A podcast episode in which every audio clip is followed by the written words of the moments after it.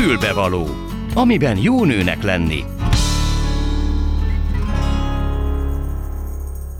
Jó napot kívánok, tisztelettel köszöntöm Önöket a mikrofonnál, Gál Ildi.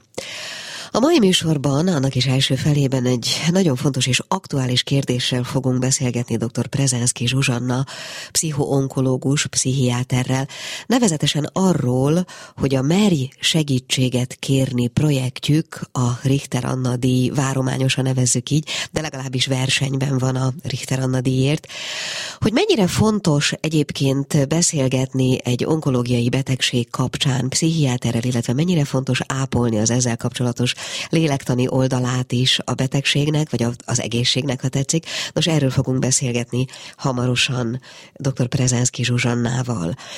E, utána én szeretnék önöknek egy ajánlót mondani a csütörtöki tervezett műsorunkra vonatkozóan, majd fél kettőkor, ha már segítségről volt szó, akkor most következik egy másfajta segítség, vagy annak egy más formája.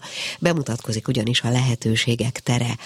A lehetőségek tere egy olyan civil szerveződés a város a közepén, a belvárosban, ahol fiatalok és diákok tanulhatnak ingyenesen különböző olyan projektekkel, amelyek művészeti vagy oktatási célból jöttek létre. A fontos itt az, hogy aki egyébként az iskolában ilyen-olyan kudarcokra ítéltetett valami oknál fogva, az itt nagyon sok mindent megtalál, ami számára nagyon fontos, és esetleg egyébként kimaradna az életből.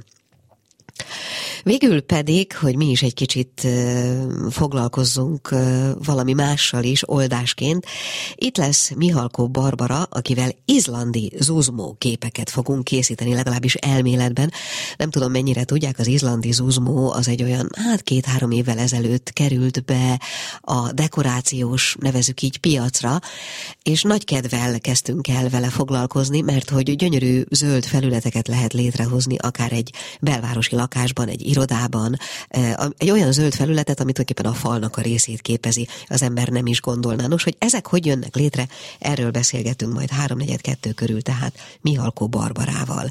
Ez a mai ajánlat, így néz ki, és már is köszönteni fogom a telefonban, de még nem, még egy köztes, köztes szignált várok, de aztán Prezenszki Zsuzsannát.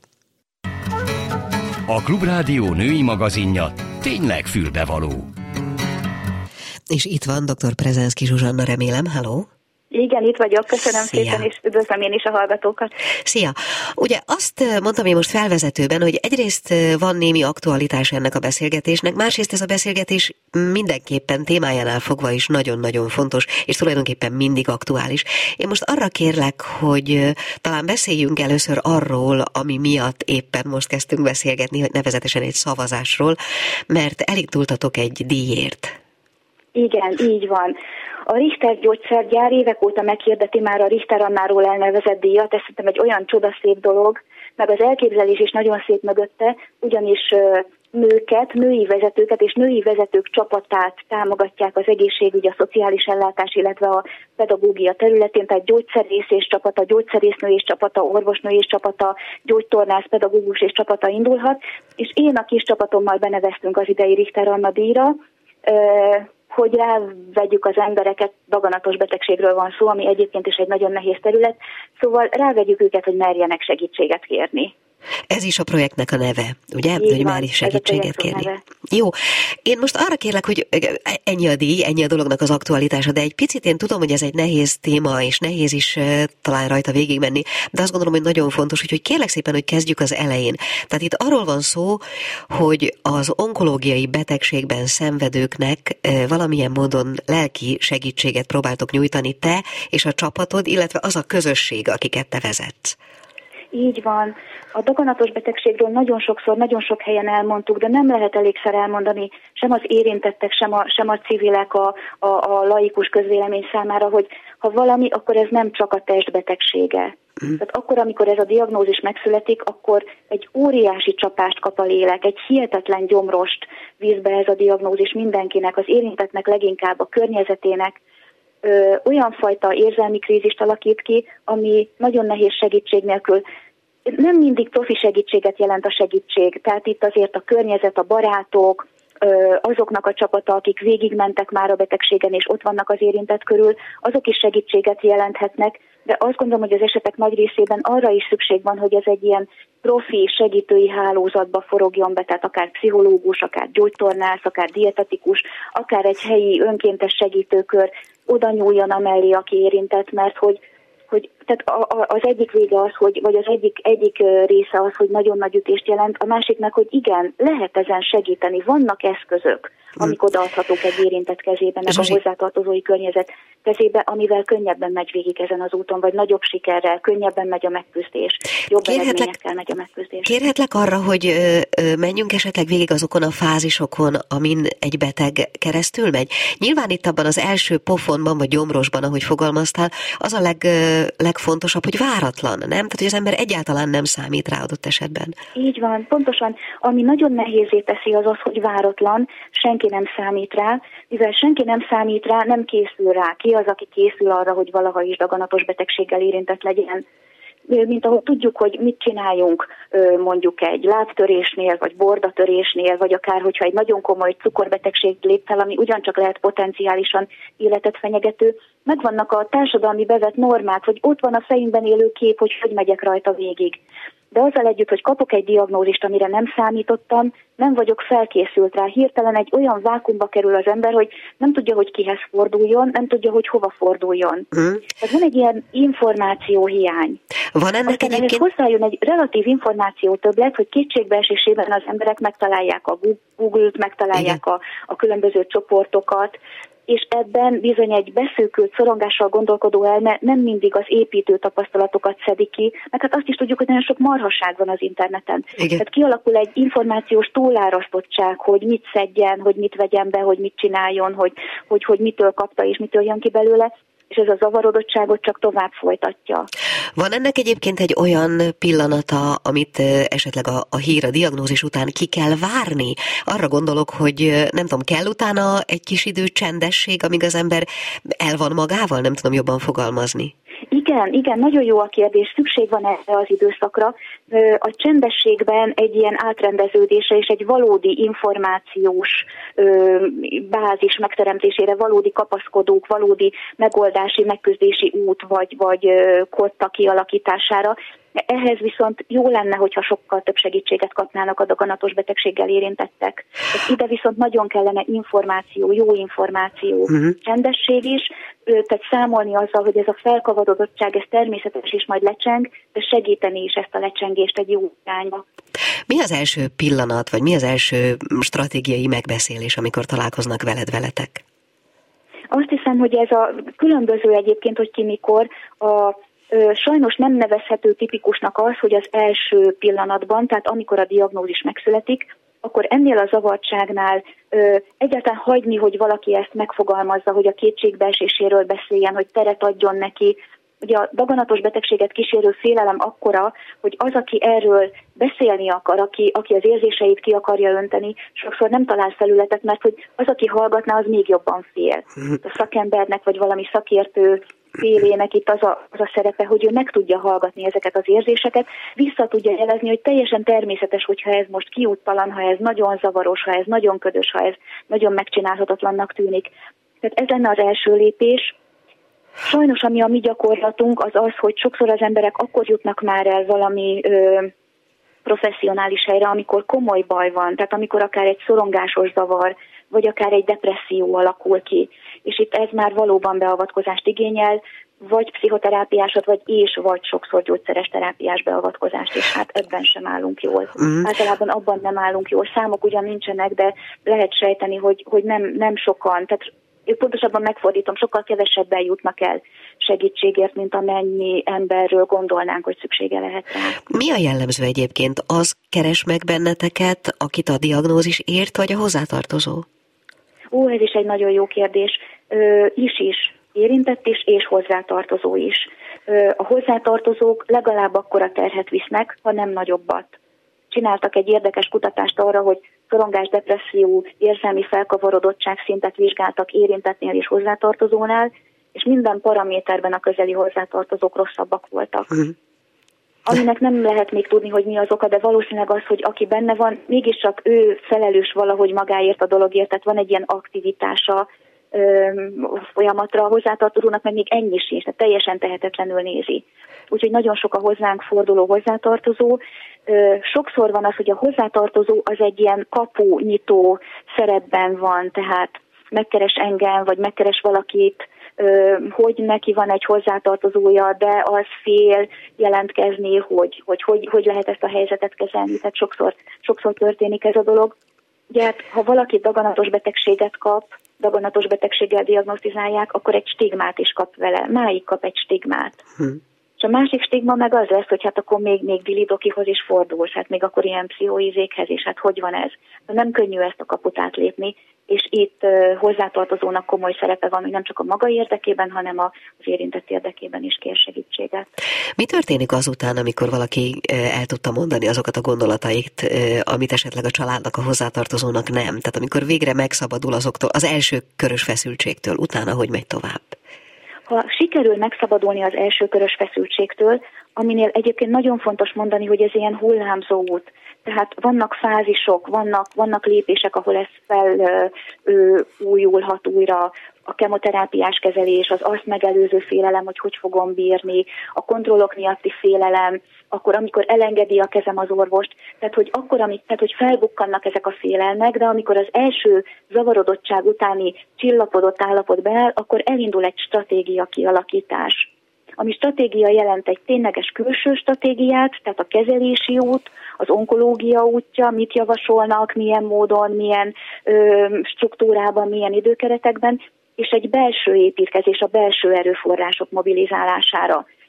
Ugye a betegséggel minden felkavarodik, tehát akár egy életvezetést átalakítani, Igen. gyerekek sorsa, kezelésre járás, háztartási teendők, uh-huh. akár ilyen praktikus szinten is. Mi az, ami számotokra ennek a csapatnak, vagy akár a te számodra siker? Uh, minden, hú, nagyon patetikus lesz, és nem baj. Húzunk de remélem nem hangzik annak. Minden, minden, minden másodperc, amit sikerül, sikerül megélni, az élethez méltó módon megélni. Mert hogy, ahogy mondtam, ez a, ez a diagnózis, ez a helyzet rettenetesen beszűkíti az embert, nagyon fókuszba hozza a félelmet, a tehetetlenséget, a kétségbeesést, vetíti a jövő diasztóképeit.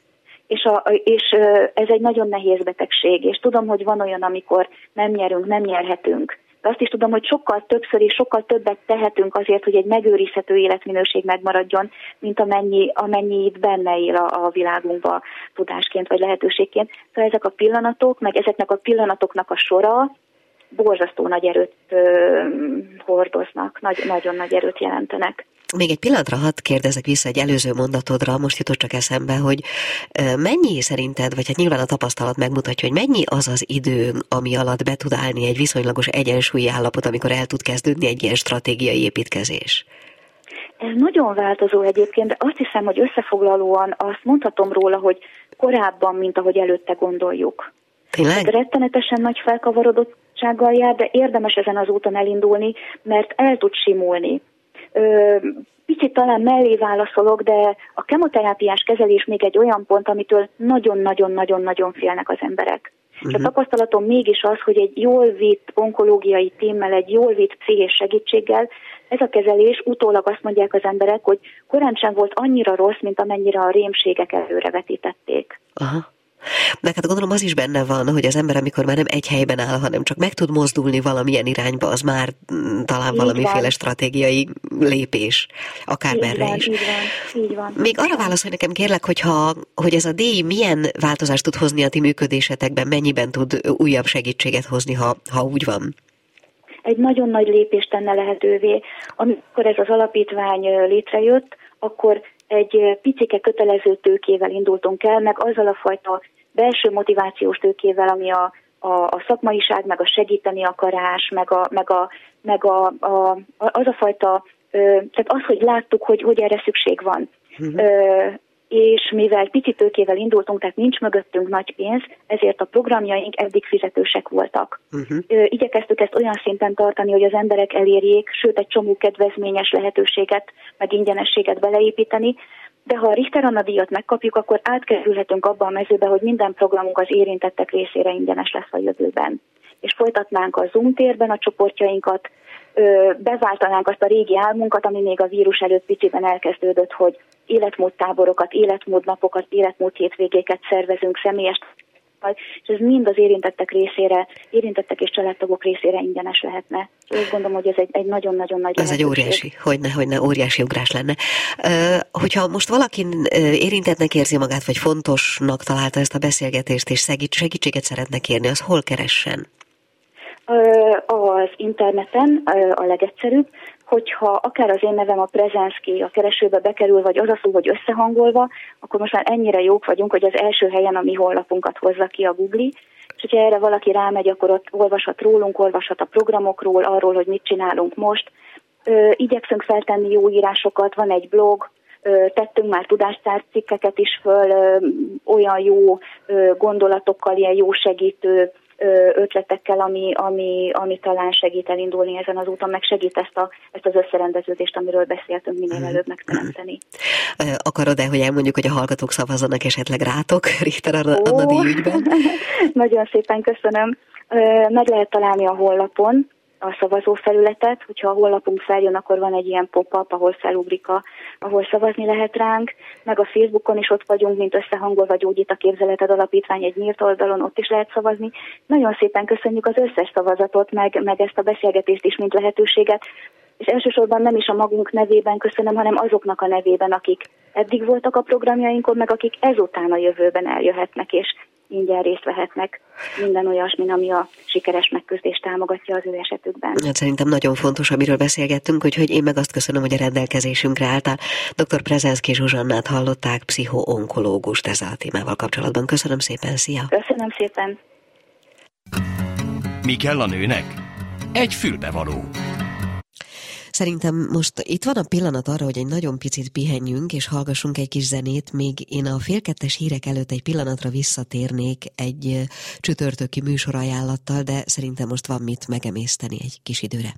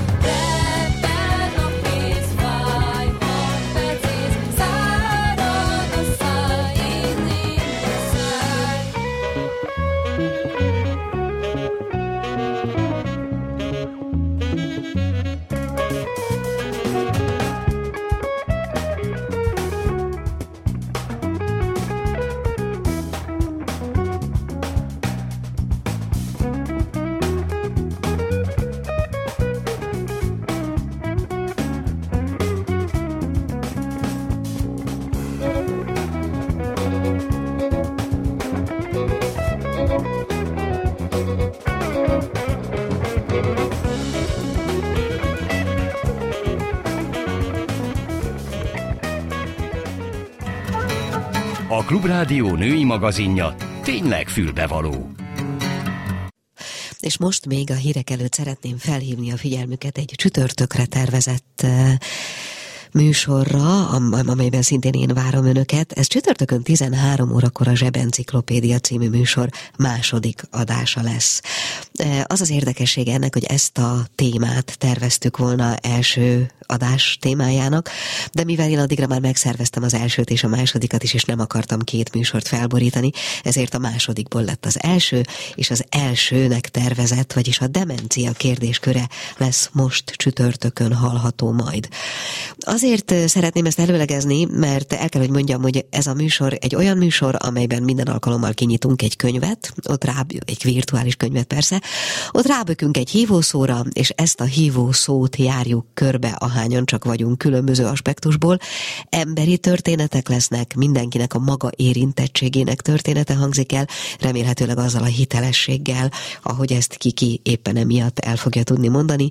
Tehát a demencia hívószóra nagyon sokan leszünk vendégünk, itt lesz dr. Kovács Tibor, neurológus professzor, itt lesz Lovász Irén Kossuth Díjas népdalénekes, aki a demencia és a zene kapcsolatáról fog tudni mesélni szintén a saját története nyomán, mert az ő édesanyja is Alzheimeres volt. Mi több hallani fognak egy olyan felvételt, amelyen ők ketten, tehát Lovász Irén és az édesanyja énekelnek, majd ez lesz a műsor vége. Aztán itt lesz velünk Kollár István, az Alzheimer című dokumentumfilm rendezője, és valaki, aki most még talán nem döntött el pontosan, hogy névvel vagy név nélkül szerepelne ebben a műsorban, ő egy a férjét ápoló hölgy, és ugye mivel ez a demencia hívó szó, ez egy összefoglaló fogalom, jelent többféle betegséget, az Alzheimer-kort, és többek között a vaszkuláris demenciát is. Az ő férje ebben ez utóbbiban a vaszkuláris demenciában szenved, ami egészen másfajta lefolyású betegség, egészen másfajta, hogy mondjam, érintkezési problémákat okoz a világgal, és hát erről fogunk beszélgetni, tehát még egyszer mondom, különböző aspektusokból. Ugyanakkor lesz a dolognak valamelyes társadalmi társadalmi vetülete is, meg orvosi vetülete is, de hogy ez a dolog egész pontosan hogy fog kinézni, ezt majd ott és akkor az élő műsor és annak a hangvétele fogja megszabni. Mindez tehát csütörtökön 13 órakor Zsebenciklopédia, annak is a második adása. Folytatódik a Klubrádió ékszere, a fülbevaló. Igen, és hogyha az óra első felében segítségről, segítségnyújtásról beszélgettünk, akkor most folytassuk is tulajdonképpen ugyanezzel, bár egy egészen másik aspektusból, mert hogy bemutatkozik a lehetőségek tere, és ha minden igaz, akkor itt van a vonalban Hegyi Dóra és Árva Judit. Halló! Háló, jó napot, Ildikó, én itt vagyunk, egy Dóra vagyok. Nagyon Háló, örülök, jó napot kívánok.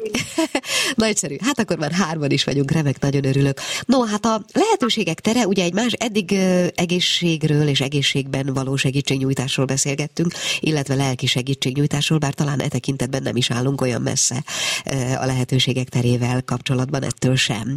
Mert ugye önök, vagy ti alapvetően azzal foglalkoztok, hogy olyan fiatalok, akik az iskolarendszerben nem nem feltétlenül pozitív élményeket szerezve verekedték túl magukat, vagy akár még benne is vannak.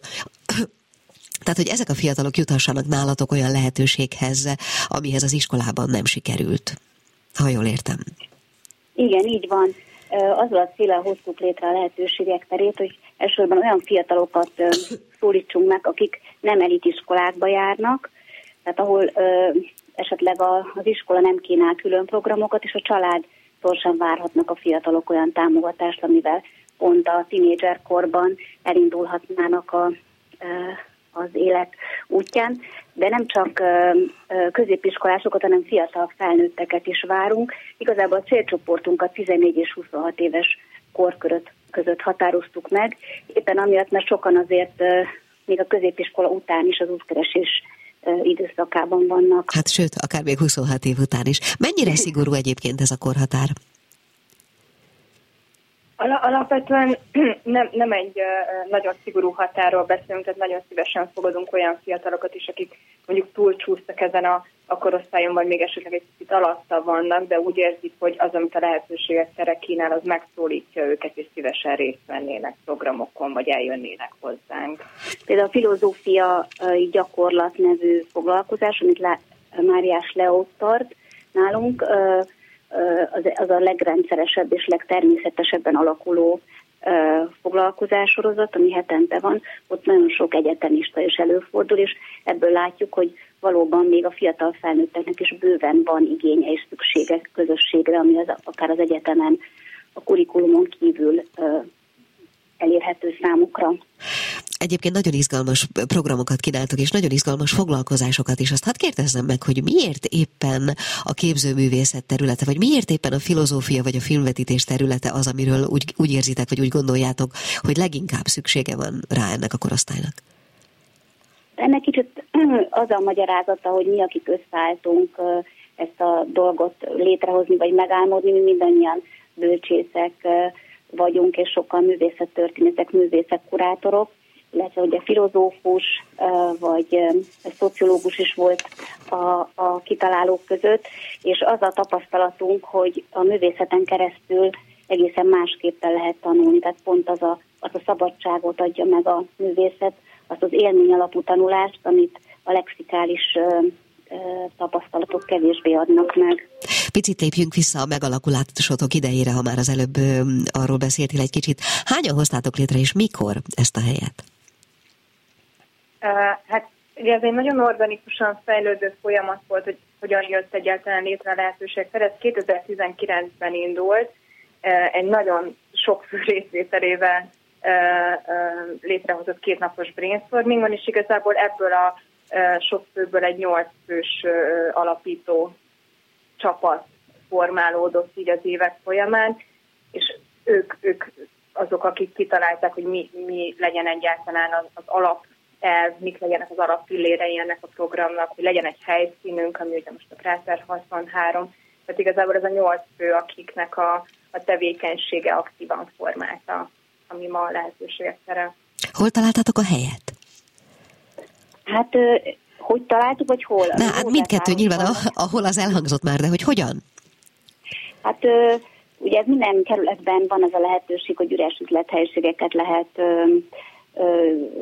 bérelni, és hát civil célokra is lehet ezeket ö, igénybe venni, és így kerestünk a, a Józsefvárosban helyszínt, és az egyik tagunk találta ezt a remek kétszintes ö, üzlethelységet, ami korábban egy kozmetikai szalon volt. Egyébként nagyon klassz helyen van, hogyha valaki ismer egy kicsit a, a Práter utca környékét, akkor el lehet tudjuk írni, hogy itt vagyunk a Molnár Ferenctéri Park mellett, és a Szigony utcai lakóteleppel szemben, és az úgynevezett papházak van, ez egy száz éves épülettömb, ami téglából épült, tehát kicsit a, a lakótelepi házak mellett inkább ilyen régebbi klasszikus épületként hat, és az egyébként épületnek az aljában egy üzlethelység, uh-huh.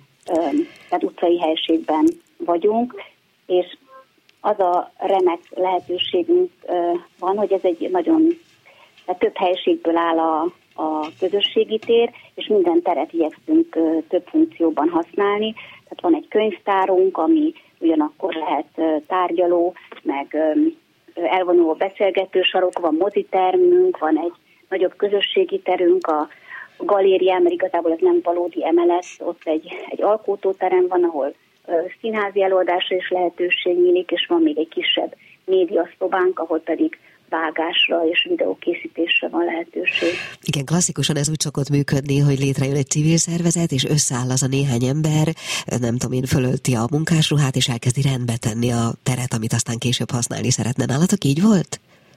Abszolút, igen, egy, egy viszonylag hosszú felújítási folyamat volt, míg, míg ezt, a, ezt az ingatlant egyrészt ugye magunk képére formáltuk, ha lehet ezt mondani, másrészt pedig olyan, olyan alapvető felújítási munkálatokat végeztünk, ami elengedhetetlen ahhoz, hogy, hogy egyáltalán mint közösségi tér tudjon működni. Tehát a legalapvetőbbekre gondolva a víz, a villany, abszolút a falaknak a rendetétele. Tehát ez egy izgalmas, ám felújítás volt, aminek a végén egy nagyon, számunkra nagyon kedves industriális letisztult és abszolút mobilis tér jött létre. Mm.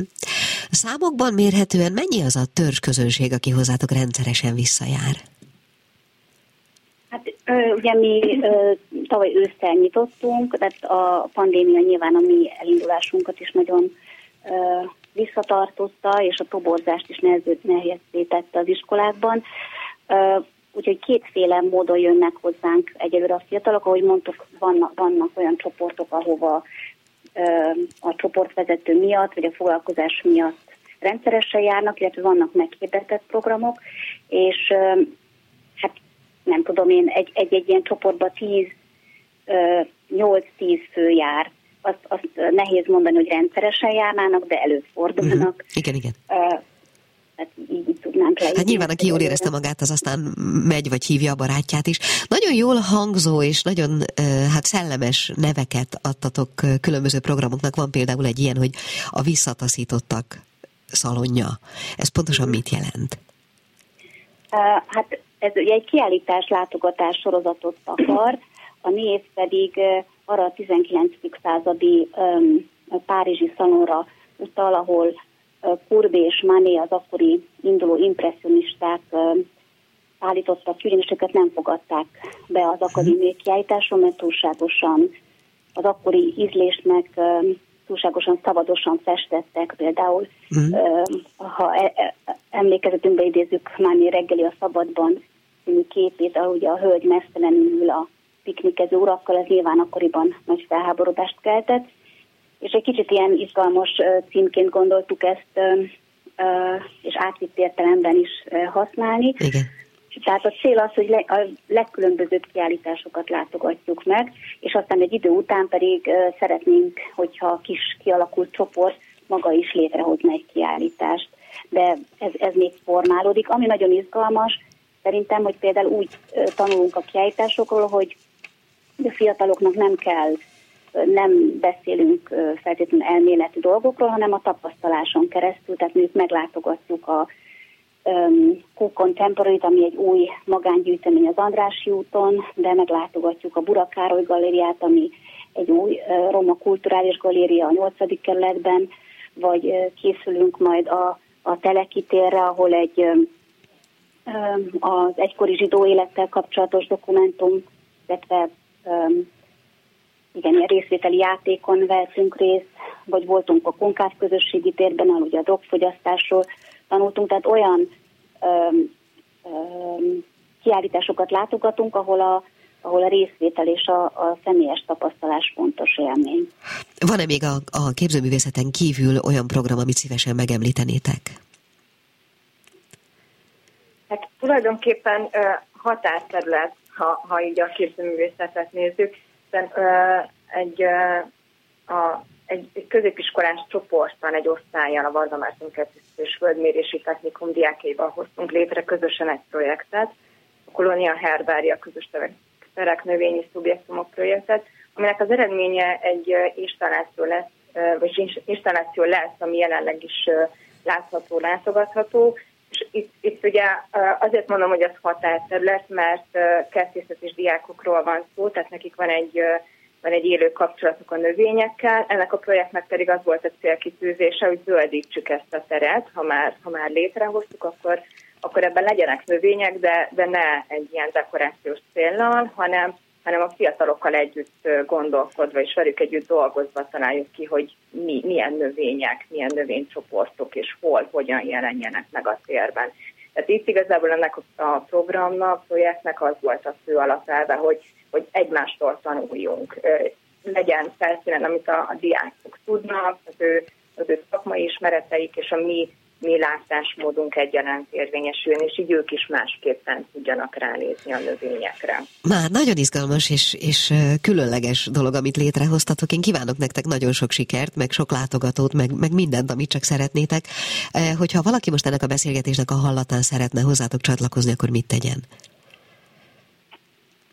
Hát alapvetően a, a közösségi médiaszületeken abszolút megtalálnak minket, illetve van egy honlapunk is, a lehetőségtere.hu honlapot folyamatosan vannak föltöltve az eseményeink, hogy milyen programokra jöhetnek, és mindenképpen arra pusztítanánk őket, hogy, hogy vegyék fel velünk a kapcsolatot.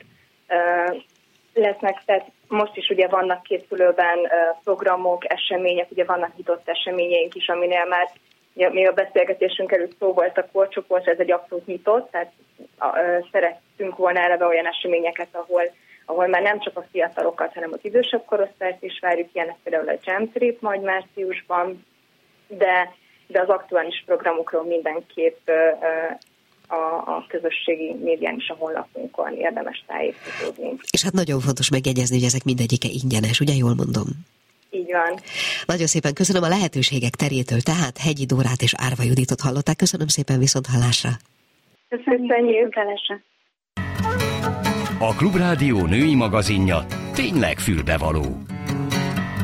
És hát én se tudtam, hogy így fog kapcsolódni a történet, de hát most mégis így alakult, mert hogy a, a kertészetről, a, a zöldekről, a zöld terület létrehozásáról beszélgettünk egy kicsit hegyi Dóráékkal is, most pedig itt van Mihalkó Barbara, akivel az izlandi zuzmó képek létrehozásáról beszélgetünk, ha lehet. Halló!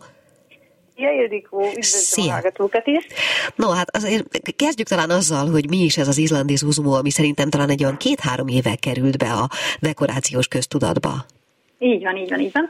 Az izlandi zuzmó igazából az izlandi erdőknek a talajtakaró ajnövényzete. Hasonlóan a mohákhoz, az zuzmó is pont ezt az, az árnyékosabb, nedvesebb területeket kedveli. Mi abban az állapotában használjuk, amiben ott van, vagy egy holt állapotában? Ezek az izlandi zuzmók már nem jelennek, ezek egy tar- természetes tartósítási eljárásnak köszönhetően, illetve természetes színezési eljárásnak köszönhetően kerülnek el hozzánk, mivel ezek az izlandi zuzmók eredetileg egy ilyen sárgás-fehéres színűek, de, de számunkra bármilyen színre lehet festeni. Aha. Én láttam ebből egészen elképesztő dolgokat is létrehozni, tehát nem csak egy sima keretbe helyezett képet, vagy akár egy farra, vagy egy fal mhm. szakaszt ezzel föltölteni, hanem egészen térbeli és különleges mindenféle figurákat is. Hogy jönnek ezek létre? Igazából a lehetőségek korlátlanok teljesen, ez csak a fantáziánkra van bízva. Tényleg az egyszerű képektől is, mint a keretben foglalva az uzmókat is fel tudjuk rakni a falra, illetve különböző alakzatokat ki tudunk belőle alakítani.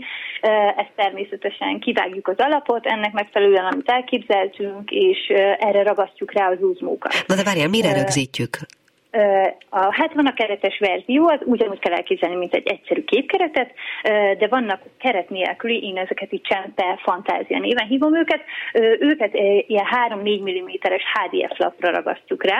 Éppen ezért a HDF lap nem fog látszani a falon, miután rögzítettük, lehet ezt fúrással, ragasztással, mérettől függően rögzíteni a falra, és ez nem fog látszani, így teljesen olyan hatást kezd, mint hogyha a falból nő neki ez, a, ez az uzmó, illetve ez az alakzat. Aha, tehát mint hogyha a falból nőne ki ez a bizonyos Így zöld növényzet. Ez nagyon izgalmas Így tud lenni. Aha, Így és nagyon friss látványt tud nyújtani. Tigerbeli dolgot is létre lehet belőle hozni? Bármit, igen, igen. Nagyon, nagyon elterjedt most, mivel hatalmas a hangelnyelő képessége, ilyen nyitott irodákba is ilyen gömböket szoktunk belúgatni például, de bármilyen alakzatot igazából, ezeket egyszerű humoröccel alapokra rögzítjük ezeket az uzmókat, megtörjük magát a teret is, illetve a hangot is, így, így sokkal nem, nem csak az, hogy szép és dekoratív, hanem funkciójában is nagyon hasznos tud lenni. Jó, hát te kézművességgel foglalkozol, úgyhogy azt mondod, hogy ezt mi megcsináljuk, de én is meg tudom csinálni otthon, ha kedvem van? Természetesen igen, azért mondtam, hogy mi megcsináljuk. Lehetőség van arra, én is több, többfajta ilyen do-it-yourself-es, ilyen csináld magad dobozt értékesítek, illetve vannak workshopok is, ahol ahol kisebb csoportokban össze tudunk ülni, és együtt megcsináljuk ezeket. Aha, mm. ez, igen. igen? Alapvetően ehhez kell ugye maga az uzmó, ami már száraz? Nem, Hát igazából az uzmókat ezeket levágják, ugyebár a talajtól pár centiméternyire. Az uzmókat úgy kell elképzelni, hogy egy ilyen 6-7-8 centiméteres, tényleg attól függően, hogy mekkorára nőtt meg.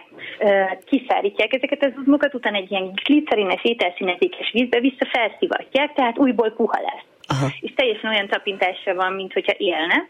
És innentől kezdve a levegő páratartalmának köszönhetően nagyon-nagyon hosszú évekig rugalmas és puha marad. Aha.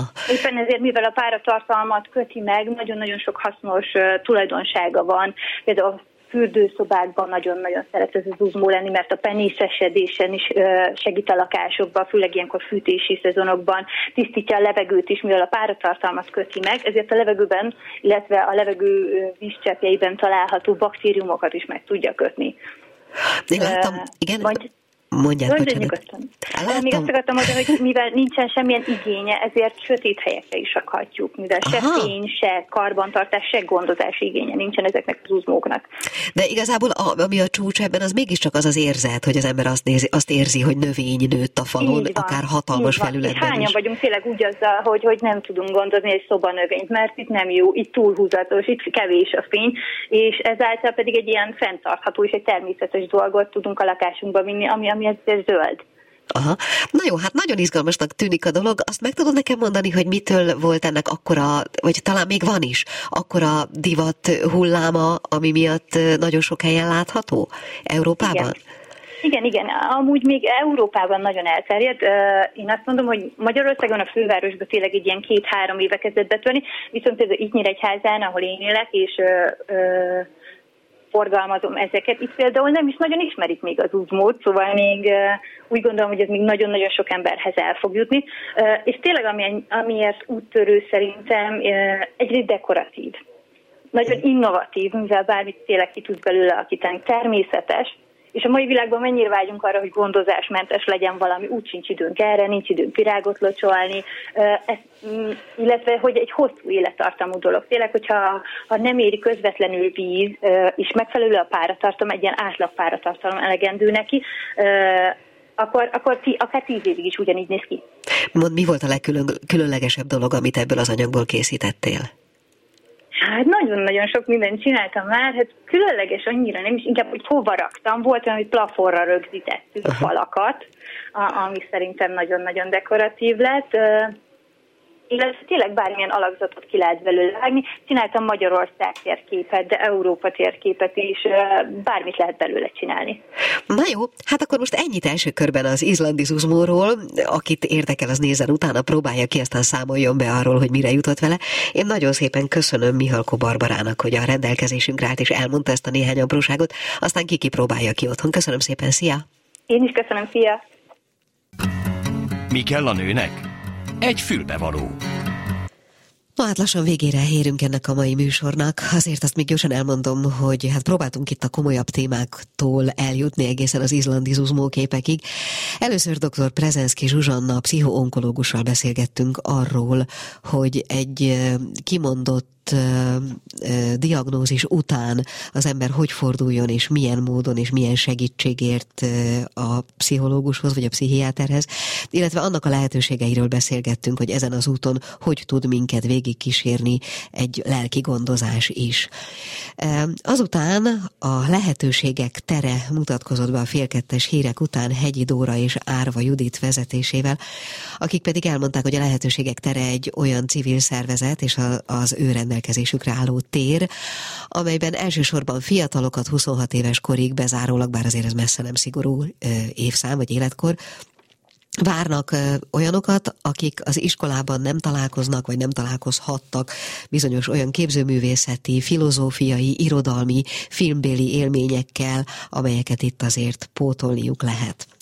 Végezetül pedig Mihalkó Barbarával beszélgettünk az izlandi zuzmó képekről, azoknak a létrehozási stratégiájáról és egyebekről. Én pedig, mielőtt elbúcsúznék, azért azt elmondom, hogy csütörtökön tisztelettel várom önöket a Zsebenciklopédia második adásában, amelynek a demencia lesz a hívószava, és hát számos vendég lesz itt a stúdióban, talán még annyira is sokan leszünk, hogy nem fogunk hirtelen elférni, de majd a dolog technikai részét megoldjuk. Tisztelettel, szeretettel várom önöket tehát arra is, most pedig búcsúzik a fülbevaló Gálildit hallották a viszonthallásra. Köszönöm.